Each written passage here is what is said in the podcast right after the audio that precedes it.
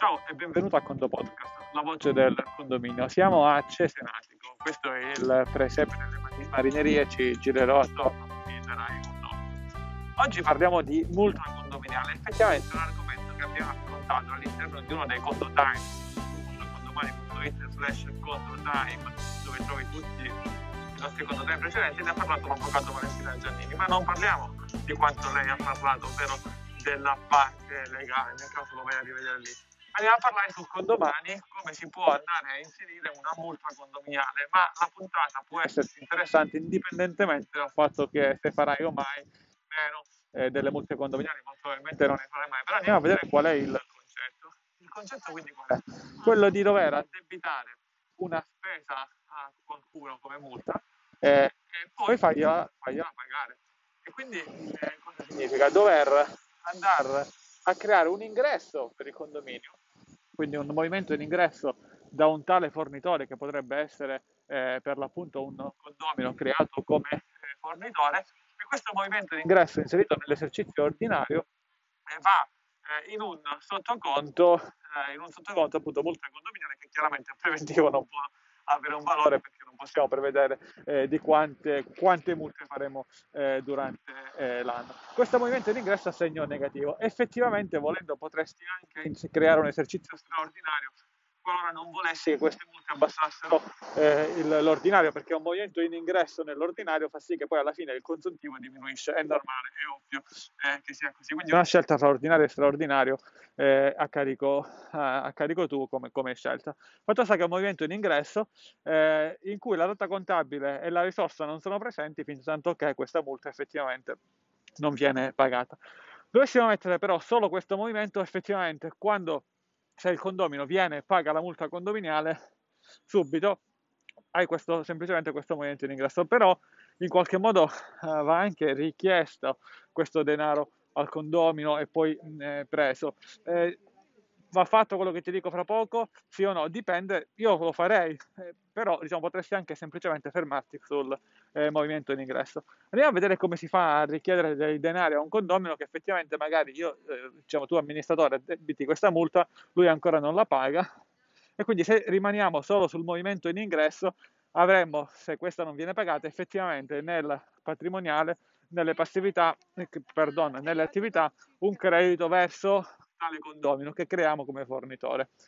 Guarda intanto quanto sono belli questi presepi dei marinai. E potremo quindi andare a creare una spesa personale da un lato e una rata dall'altro. Partiamo dalla rata. Se dovessimo mettere semplicemente una rata versata da un condomino senza dover eh, inserire la spesa personale, cosa succederebbe? Avremmo una rata versata da un condomino. Facciamo finta che la multa sia di 100 euro, quindi una rata di 100 euro il condomino la paga, però se non andiamo a contrapporre con una spesa personale, succede che effettivamente lui paga questa multa condominiale di 100 euro e poi va a, de- va a, diminuire il suo consuntivo in un certo senso, perché appunto sta pagando 100 euro, ma da nessuna parte gli abbiamo detto che deve pagare 100 euro in più.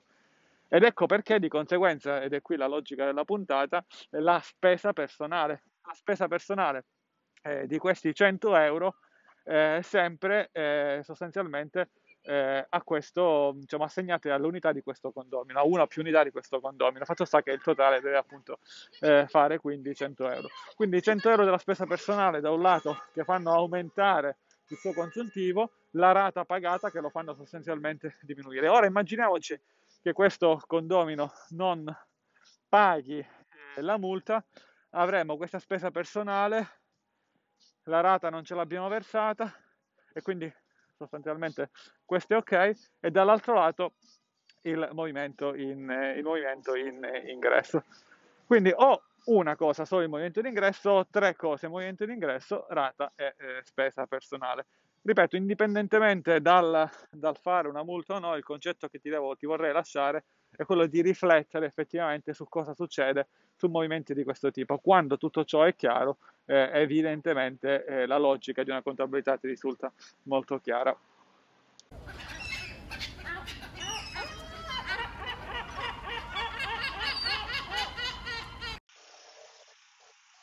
per esempio della marineria di Cesenatico. Continuiamo con il discorso di poc'anzi in cui appunto se il movimento di gestione consegna o meno, cosa succede alle attività? Diciamo abbiamo un credito eh, eh, perché appunto dobbiamo ricevere il denaro, ma contestualmente eh, fa diminuire le eh, fa diminuire sostanzialmente i soldi che dobbiamo ricevere dai condomini.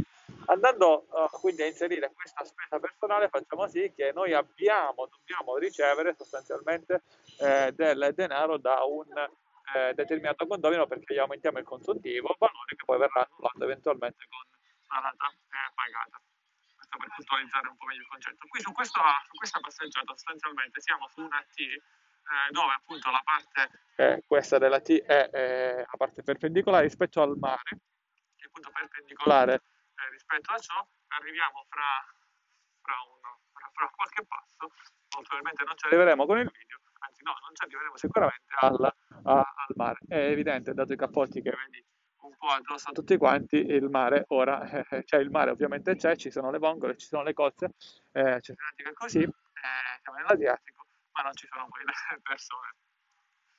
Questo è per esempio quello che ti volevo far vedere. Come parola chiave, siamo a Cesenatico, io non posso che, fa, che fare onore anzi, prima un piccolo aneddoto, qualche anno fa fece anche una gara di ciclismo, proprio un bel po' di anni fa, qui a Cesenatico, la sport che praticavo quando non allenavo le dita su una tastiera, e quindi come parola chiave questa è la terra del grande Marco Pantani, Pantani, seguito da un eh, voto da 1 a 5, facci capire quanto ti è piaciuta questa puntata. Con il fondo podcast è tutto, un caro saluto dall'ingegnere Antonio Bevacqua